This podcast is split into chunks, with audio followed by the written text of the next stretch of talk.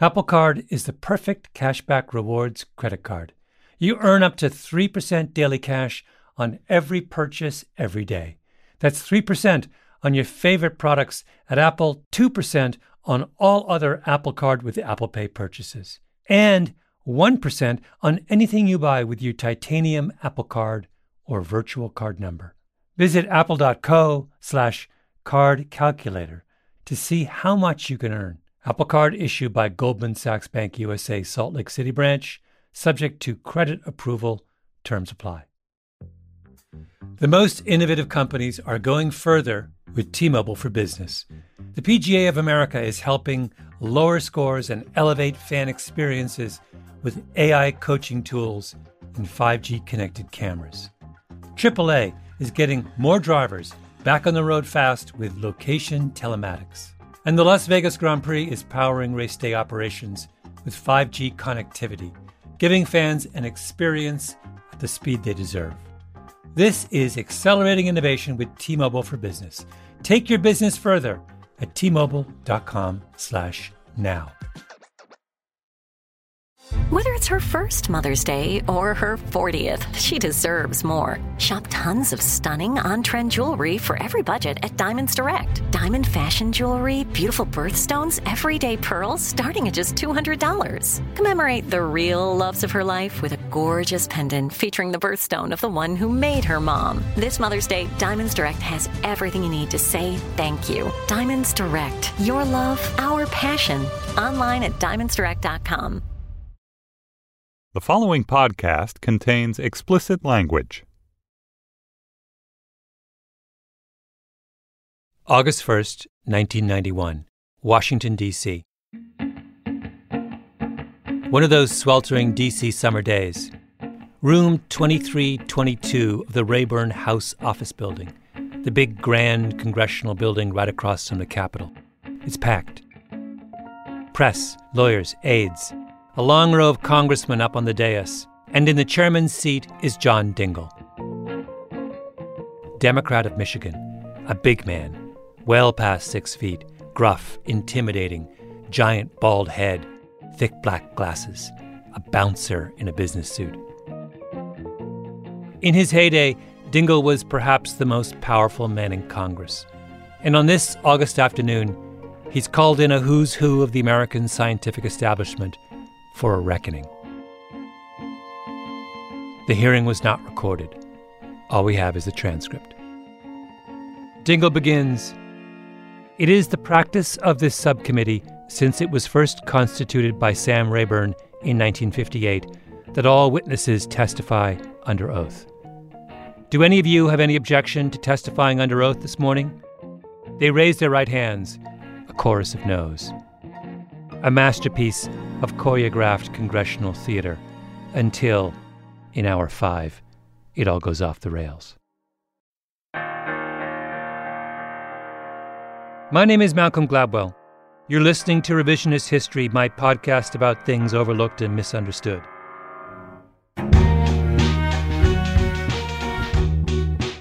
This episode is the second of two parts about the bizarre outbreak of insanity that swept the United States a quarter century ago. A time when otherwise thoughtful and intelligent people took temporary leave of their senses and convinced themselves, against all evidence to the contrary, that American science was riddled with fraud.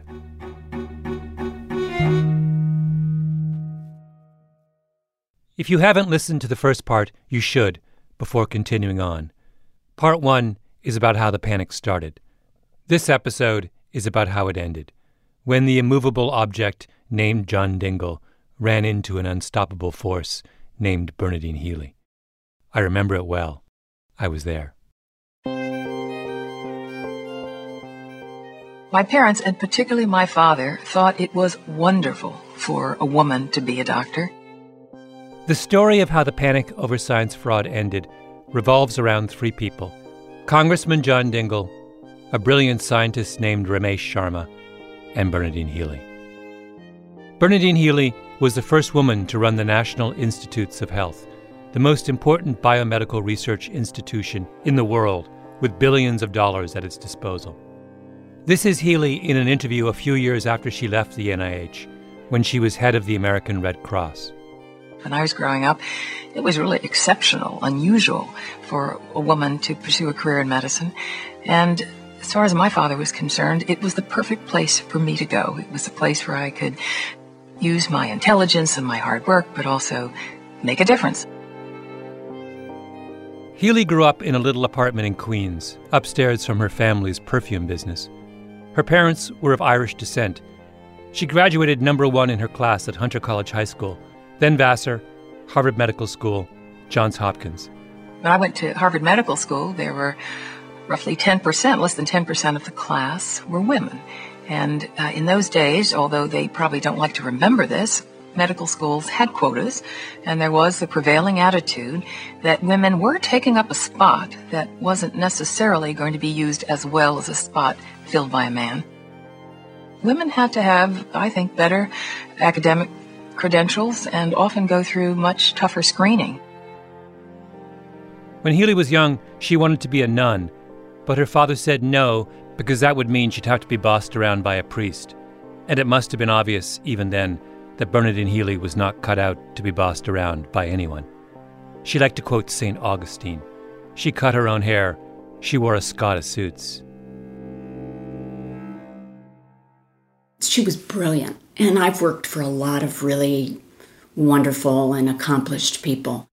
This is Joanna Schneider, who was Healy's right hand during her years at the NIH.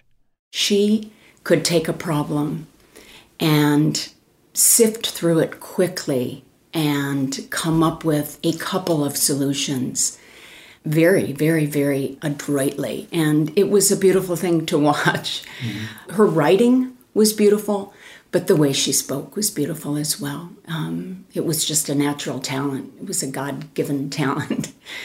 And so she was a bit of a force of nature when you met her. And I think most people felt the same way. Tell me more. So, describe for listeners who yeah. have never, may never have heard of her or seen a picture of her.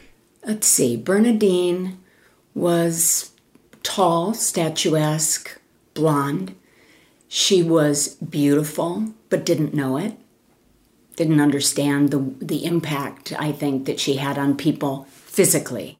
I talked to someone else who worked with Healy back then, a senior NIH official who knew five separate NIH directors countless Nobel laureates, and he said she was the most brilliant person he'd ever met. They only worked together for three years, 25 years ago. And what struck me is that he used the present tense in describing her, even though Healy has been dead for years. He said, Her influence on me is everlasting. Her first instinct was always fairness and justice. And I just, she was my father my father was all about fairness and justice. She is a mix of Joan of Arc, Madame Curie, and Florence Nightingale. You know, she's all wrapped in Escada. In, in Escada. Absolutely. Absolutely. Yeah. I met Healy years ago. I once followed her around for a few days and wrote a profile of her for the Washington Post. And I have to say that none of this is hyperbole. She spoke in casual conversation the way the rest of us could only speak if we had a week to prepare. She had a wooden sign on her desk that said strong verbs, short sentences. And that was Bernie. Back when Healy was on the faculty of Johns Hopkins Medical School, there was an all male eating club called the Pithotomy Club. They had an annual comedy show, and one year the main skit consisted of a man dressed in a long blonde wig, fishnet stockings, and coconut half brassiere performing pornographic acts on other physicians at the hospital. It was supposed to be Healy. Healy heard about it and complained. One person on staff, another woman, came to her defense. One person. People told her she had no sense of humor, that she should drop it. Bernadine, knock it off. Boys will be boys. But she wouldn't. She kept bringing it up at staff meetings. They told her she's hurting her career, and in fact, it does. She doesn't last long at Hopkins. But this is Bernadine Patricia Healy, disciple of fairness and justice. She forces a face to face with the officers of the club. Healy didn't volunteer that story to me. I found out about it when I was doing research for my profile. At first, she didn't want to talk about it. Finally, she told me this quote, I made every one of them answer how they would have felt if the skit was about their sister, their mother, or their wife. I went around the table and questioned their integrity, their sensitivity, their character. We're talking about an incident from 1982, mind you. Healy was a single mom, newly divorced, a young academic trying to make a name for herself in a world that at the time was probably 95% male. But oh wow, Bernie in full Bernie mode, strong verbs and short sentences. I would not have wanted to be one of those men around the table.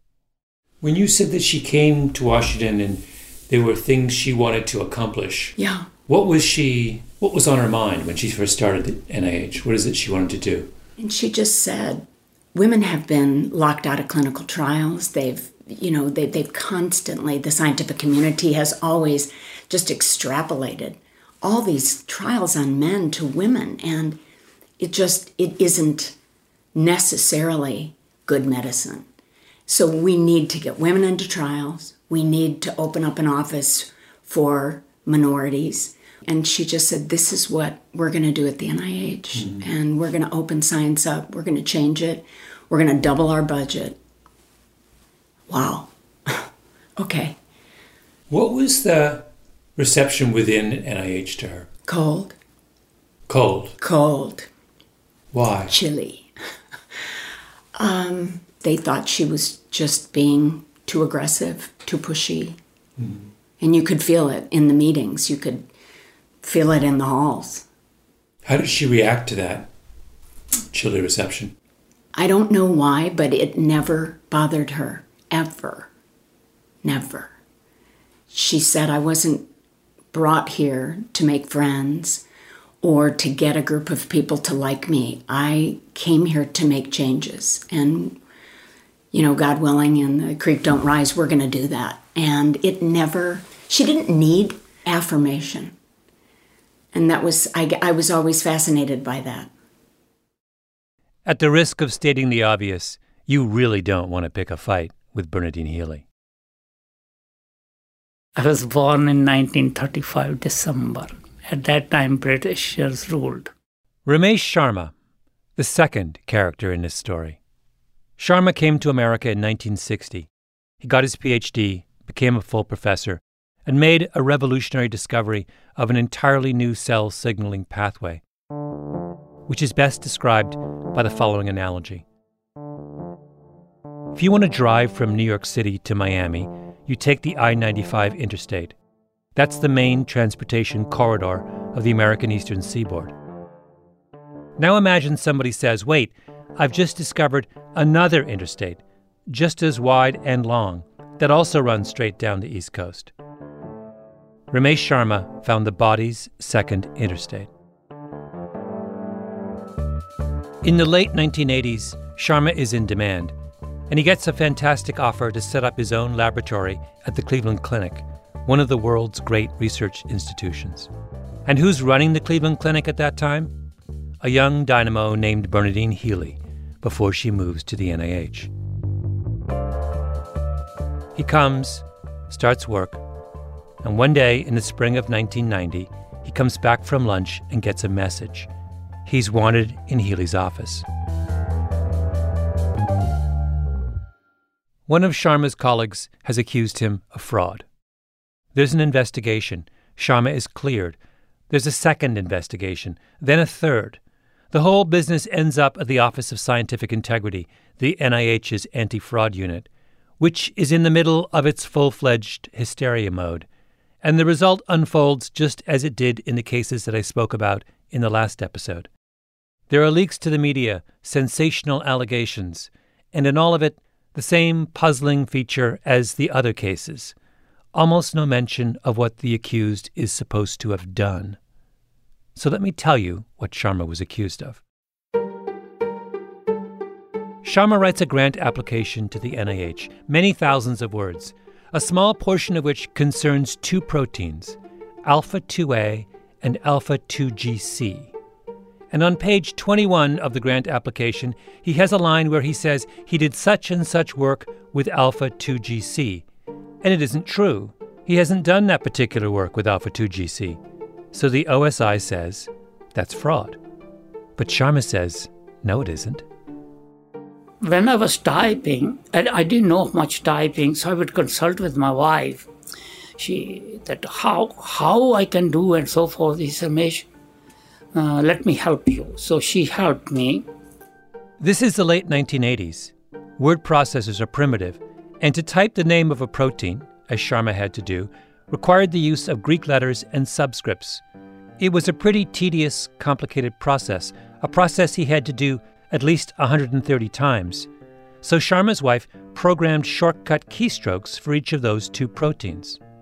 Sharma showed me how it worked on an actual keyboard. Oh, they were side by side, Side on by the Yeah, she put side by side. Yeah, she developed the macros with the two keys side by side. And he says, when I needed alpha 2A, I press this. When I needed alpha 2GC, I press this. And uh, that is how I kept on doing. But on page 21 of the grant application, Sharma's wife made a mistake, a typo. She hit the alpha 2GC key when she meant to hit the alpha 2A key because they're right next to each other, which is how typos happen. How could they conclude that a single typographical error constituted misconduct? You tell me that. That is what I have been asking them all over. And I asked the same thing to appeals board. Can you imagine in a document of 39 of pages and two grants for 78 pages, they only find single typographical error? 78 pages, one typo. And the OSI gets so worked up that at one point they fly in a team of its investigators to interrogate Sharma.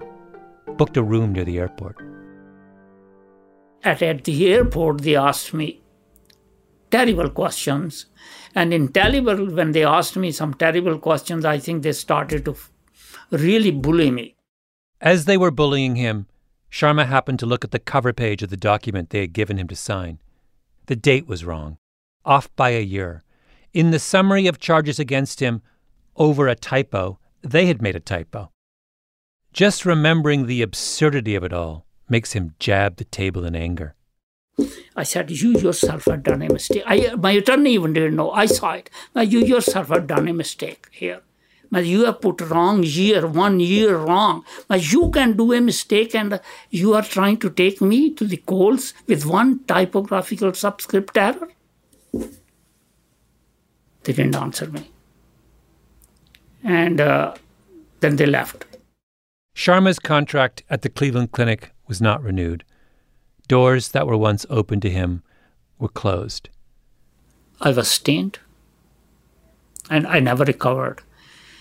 My wife said, Ramesh, all what you did we came from India and originally in 1960 it's all gone down the drain. Those are the consequences. And here we are talking about it again. I, I still get emotional about it. The man who discovered the body's second cellular pathway now works at a small university outside of Philadelphia. In the middle of all of this furor over Sharma's typo, Bernadine Healy was tapped to lead the NIH. And when she leaves the Cleveland Clinic and arrives in Washington, she realizes that what happened to Sharma is happening to a lot of other scientists as well. That the anti fraud unit at the NIH is in the grip of a hysteria.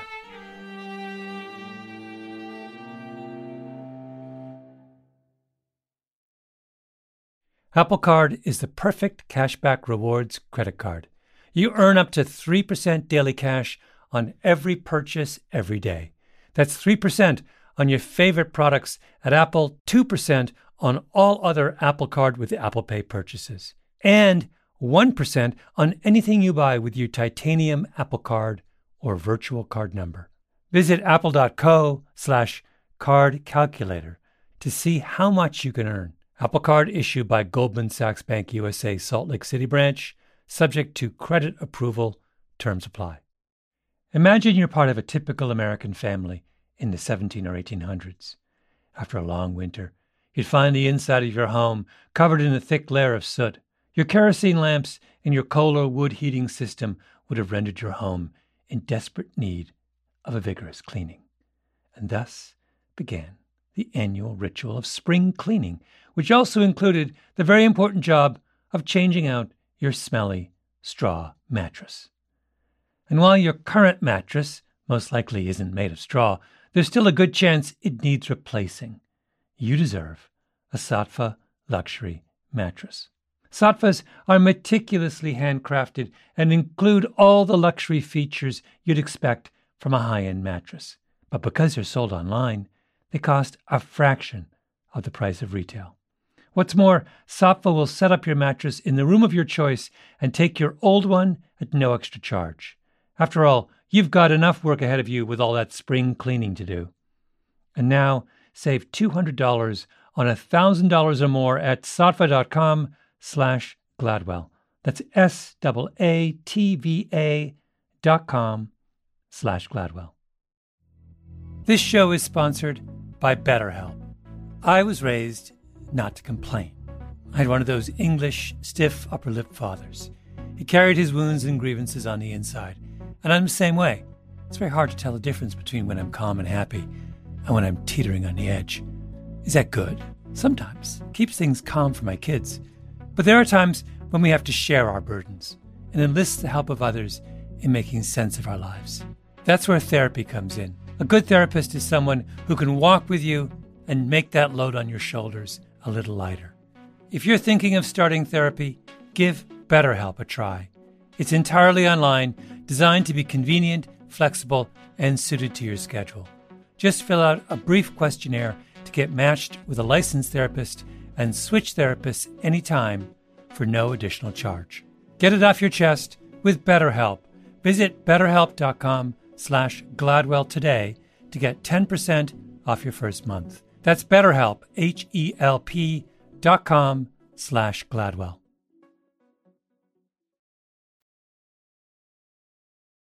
I'm proud of the little things I've been able to do while I've been here. And I'm proud, to eat prouder even still more of the people that I've been able to serve and help.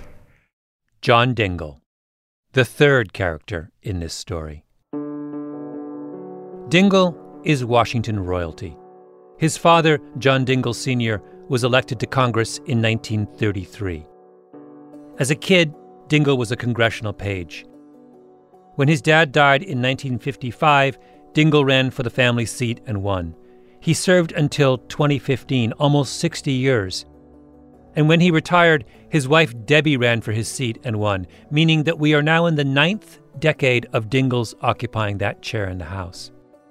During the long years when the Democrats controlled Congress, Dingell was as powerful as anyone in Washington. And his self assumed role was congressional watchdog, scourge of fraud and abuse.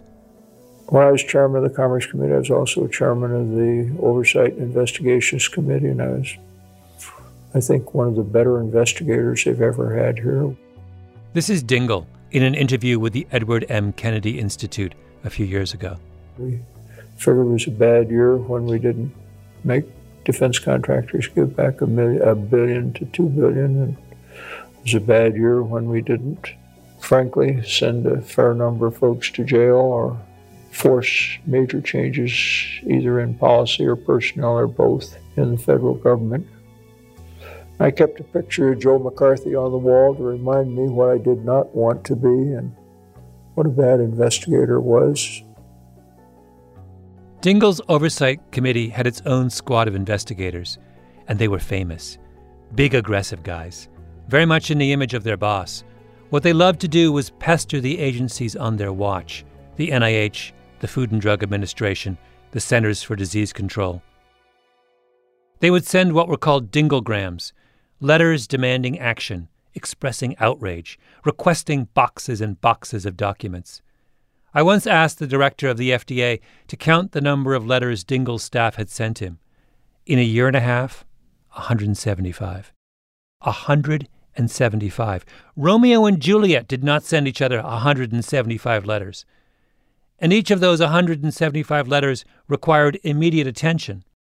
They would accuse the FDA of not being tough enough on the pharmaceutical industry. Then, when the FDA got tough, Dingell would write them letters accusing them of being too tough on the industry. He was sort of the scourge of the NIH, and his staff used to write us letters all the time saying, What about this? I want to see that. John Dingell and his staff did not pursue a coherent ideological agenda. They were just bullies. Joanna Schneider remembers Dingell looming over Healy's time at NIH. What got under her skin was we spent so much time, energy, resources, and man hours answering those queries when she felt like this is wrong. We should be trying to change the world. We should be looking at clinical trials. We should be looking at minority health. So I think what happened with John Dingell was she just felt like this is politics, this isn't science, this is, I'm not going to do this anymore. The Office of Scientific Integrity at the NIH, the group responsible for science fraud investigations, answered to Dingell. Sometimes people at the OSI would simply transfer to Dingell and set up shop in his oversight office. The leaks that arrived on my desk at the Washington Post came, as often as not, from Dingell's office. I said in the last episode that I think of the science fraud panic as a consequence of our fear of AIDS. But panic needs fuel. Dingell was the fuel. People were afraid John Dingell, and uh, I think that made an enormous difference. That's Joe Onek. He was one of Ramesh Sharma's lawyers, a leader in the small group who spent the early 90s trying to fend off the science fraud hysteria. How did the OSI investigators have the freedom to run amok, to spend years investigating typos? And I never understood how, how they got away with that for so long. John Dingell. You think it's just all yes, John Dingell? Yes, I think that they had protection, uh, and they could, they knew they had protection, or I don't know how much they were aware of it in their most conscious, but they understood they had protection, and uh, I think they felt that they could get away with it. So Bernadine Healy thinks that the science fraud investigations are out of control, and she moves in to restore some kind of sanity. Dingell hears about her plan. He isn't happy. Thus, the hearing of August 1st, 1991. Dingell invites two people from the OSI, his people, to give his side of the story, and then he lines up everyone in Healy's chain of command her boss, her deputy, her legal counsel, and of course her. Over the course of the day, Dingell will slowly build the case against her. She will testify last, when the trap is good and ready. And what's the trap? Ramesh Sharma. Healy was at the Cleveland Clinic when the clinic allowed Sharma's outrageous fraud to be perpetrated. What does that say about her leadership and character in the face of one of the gravest crises to hit American science since? He wants to humiliate her. Dingell wants to pick a fight with Bernadine Healy. Two weeks before the hearing, on July 19, 1991, two of Dingell's staffers went up to the NIH campus in Bethesda, just outside of Washington, to meet Bernadine Healy. They were laying the trap for the big day.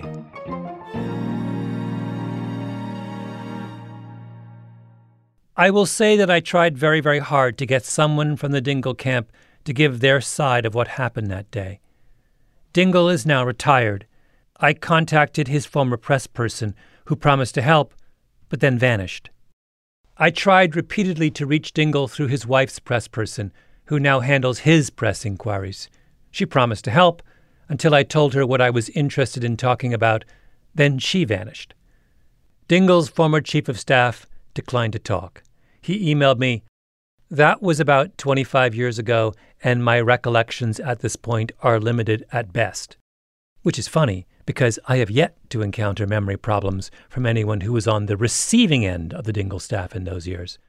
So, what I'm relying on is a meticulously sourced account from Daniel Kevles, now a distinguished historian at Yale, who in 1998 published an exhaustive history of this era. Kevles tracked down as many people as he could who participated in the meeting between Healy and Dingell's staff. I'm reading now. They asked her about the house she was living in on the NIH campus. Did she pay rent? Did she have expensive commodes? Commodes? I'm quoting again from Kevles. Healy adds that they demeaned the NIH leaders. We were lapdogs, not scientific watchdogs, they said. Then they, quote, gloated, unquote, about having taken down some of the biggest names in science. And when Healy pointed out that those scientists hadn't been granted anything like due process, they said they didn't care because they knew they were guilty. Healy says they, meaning the Dingell staffers, behaved like, quote, thugs, absolute thugs. She later told a reporter that they laced their talk with four letter words, yelling, screaming, insults. Then comes this. One of Dingell's men turns to Healy's deputy, who is in the meeting, and insinuates that Healy, quote, had a personal relationship, unquote, with David Baltimore, the Nobel Prize winning scientist who'd been wrapped up in one of the longest and most absurd of the OSI's fraud investigations. I think we can be certain that the phrase personal relationship is a sanitized version of what was actually said. One of Dingell's henchmen goes to the office of one of the most senior science officials in the land, a woman of principle and dignity and accomplishment, a woman who quotes St. Augustine, for goodness sake, and in front of her, in her presence, turns to her male deputy and says, I know why she's standing up for Baltimore. She's fucking him. Do you know what Healy says when she tells Kevles that story? Just, how slimy is that one? Short sentences, strong verbs.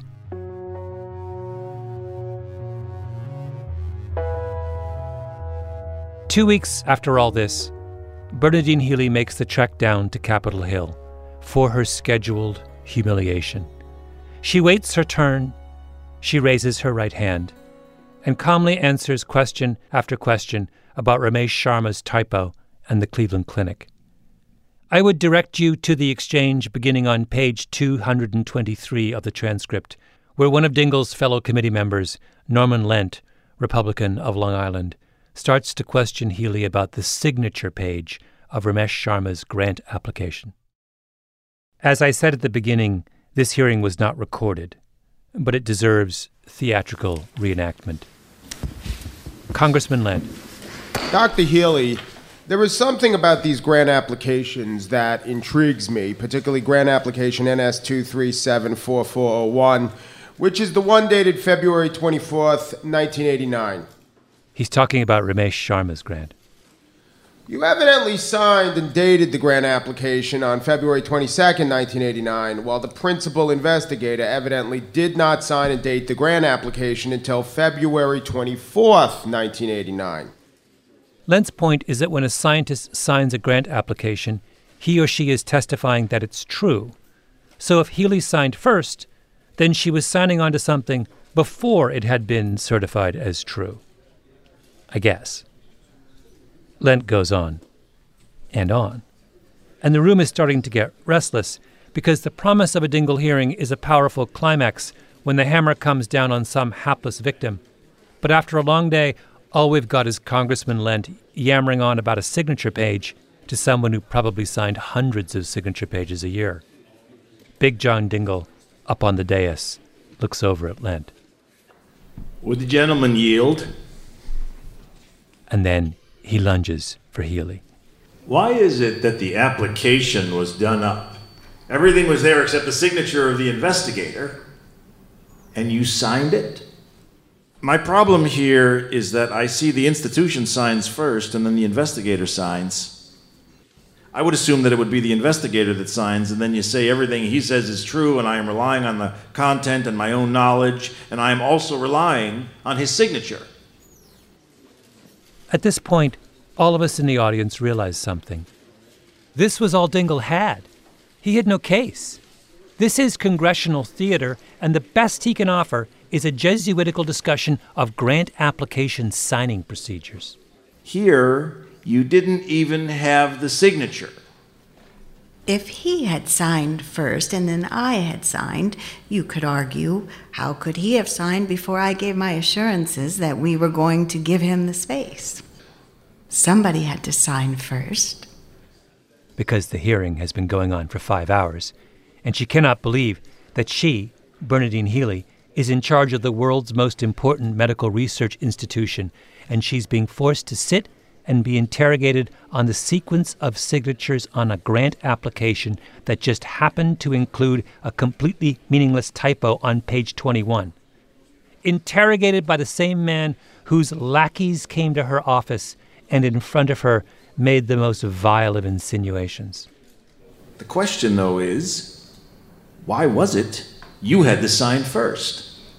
I didn't have to sign first. This is the way it was brought to me. He signed second, and you signed first. Who's on third?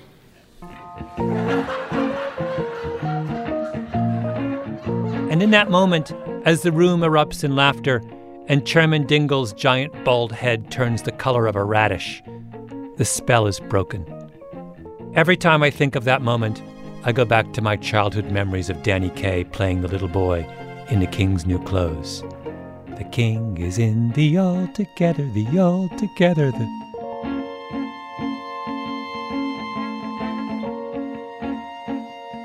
Healy goes back to her office and she says, That's it. From now on, if you've been accused of scientific fraud by the NIH, you have the right to an appeal. Meaning, no more conclusions leaked to the press before the accused has a chance to respond. You can take your case to a panel of judges. And lo and behold, once the accused had a chance to defend themselves, the cases against them fell apart. The appeals board said in the Ramesh Sharma case, it's a typo. Healy called him up. Ramesh, truth always wins. You are honest, and you won. The NIH stops persecuting its grantees. The case against David Baltimore gets thrown out. The OSI drops its case against the Georgetown scientist Margit Hamosh. Mika Popovic, the AIDS researcher who was hounded out of his job over the meaning of the abbreviation ND, was vindicated. The verdict against him was thrown out by Healy's appeals board with this choice line One might anticipate that from all this evidence, after all the sound and fury, there would be at least a residue of palpable wrongdoing. That is not the case. I went to her and said, We need a private meeting with John Dingell. I'm going to set it up. Will you go? She said yes. Called a friend, called a friend, got a private meeting with John Dingell, and she and I went. Healy's right hand, Johanna Schneider, sought a truce. Dingell was the most powerful man in Congress, and Healy wanted to double the budget of the NIH. She needed him. But you can imagine how it went the unstoppable force and the immovable object. She made it clear that his people were pushing too hard on things that didn't matter. And, you know, he kind of dismissed, he didn't dismiss her, but, you know, he didn't, he didn't engage on the topic. And so she went back to it. Oh, she kept on saying. Yes. And and you know, I'm sitting there, my heart's beating. I just I you know, I thought the world of her and I thought she could charm him again. Um, but she wasn't that wasn't her um, agenda. So you're sitting there and you're you're really, really worried she's gonna she's gonna stick the needle well, in she again? Was, she didn't have the same agenda I had, and she was gonna let him know you know, that he was making a mistake. And I guess Bernadine was the one who was going to say, no more. this stops here. Before the meeting ended, Johanna Schneider took a picture of the two of them, Dingell and Healy. Schneider showed it to me. Healy has a big smile. Dingell looks like a stuck pig. Healy could have let it pass, mended fences, a little bowing and scraping before the king, but she didn't. Because the only way that hysterias end is when someone has the courage to say, enough. Why do I love Bernadine Healy? Because she showed us how it's done. The next day, she sends me a huge bouquet of flowers and she says, uh, maybe Thelma and Louise lived happily ever after, after all. Which was darling. But, Wait, what is what is what does she mean? That you guys were Thelma and Louise and you drove off the cliff? See, and the reason I tell you that story is she, you know, she saw her, she was on a mission. And for the people who worked for her, for the people around her, you could really get caught up in it in, in the best way, in the right way. You were caught up in it and you thought you could change the world with her. Hmm. I always felt like the world was a safer place with Bernadine Healy in it.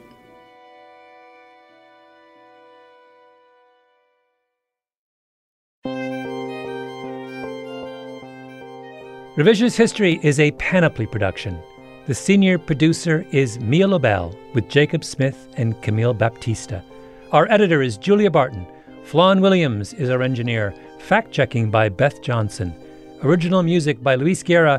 And special thanks to our revisionist history players Jody Markell, Ken Marks, and Long Island's finest, Mike Pesca.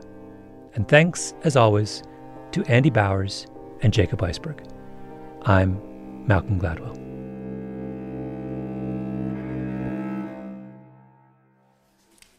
Let me repeat the question.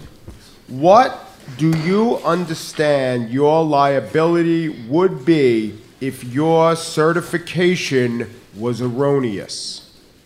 My understanding is that if I told the truth at the time that I signed them, I would have no liability. Let me help you out. I think what you're trying to say is if you signed the paper and it contained false statements and you didn't willfully make the false statement, there would be no liability. I made no false statements, Mr. Lent. You made no false statements willfully, I think is what you want to say. Mr. Lent, when an institutional official signs a grant application, they sign as a partner with the investigator. The major responsibility of the institutional official is to say, yes, we are agreeing that this grant be submitted and we will provide the resources that are necessary to see that this grant is done. My point is, Dr. Healy. Indeed, if you are saying that any institutional official that signs a grant is certifying that they are 100% sure that everything in that grant is perfect, I don't think you will have any institutional official signing any of our 20,000 NIH grants that are currently funded. In view of the fact that you had certified as to the truthfulness of the statements in the grant application in the first place. I did not certify to the truthfulness. I said, to the best of my knowledge, those grant applications are correct. I had no way of certifying to their truthfulness. I don't want to overdo this. I read it once. A willfully false certification is a criminal offense. I was trying to help you there before when I said what you are saying is that if it is not a willful misstatement, there would be no liability on your part. I wasn't even aware that there was a misstatement. I'm not sure. I understand this case is still open, Mr. Lent. The jury is still out on this case.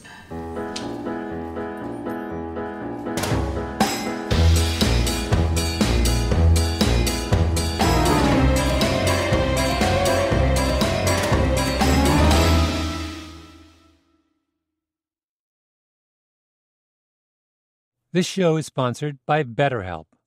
It's a simple truth. No matter who you are, mental health challenges can affect you, and how you manage them can make all the difference. That's why everyone should have access to mental health support that meets them where they are and helps them get through their day. BetterHelp provides online therapy on your schedule. It's flexible, simple to use, and more affordable than in person therapy. Connect with a licensed therapist selected just for you. Learn more at betterhelp.com. That's better, H E L P dot com. Did you know some travel credit cards offer 10x points on your spending? Don't miss out on big rewards for your next trip. NerdWallet lets you compare smart travel credit cards side by side, curated by an expert team of finance nerds. What could future you do with better travel rewards? A free flight? A room upgrade? Don't wait to make smart financial decisions. Compare and find smarter credit cards, saving accounts, and more at nerdwallet.com. Reminder, credit is subject to lender approval and terms apply. NerdWallet. Finance smarter.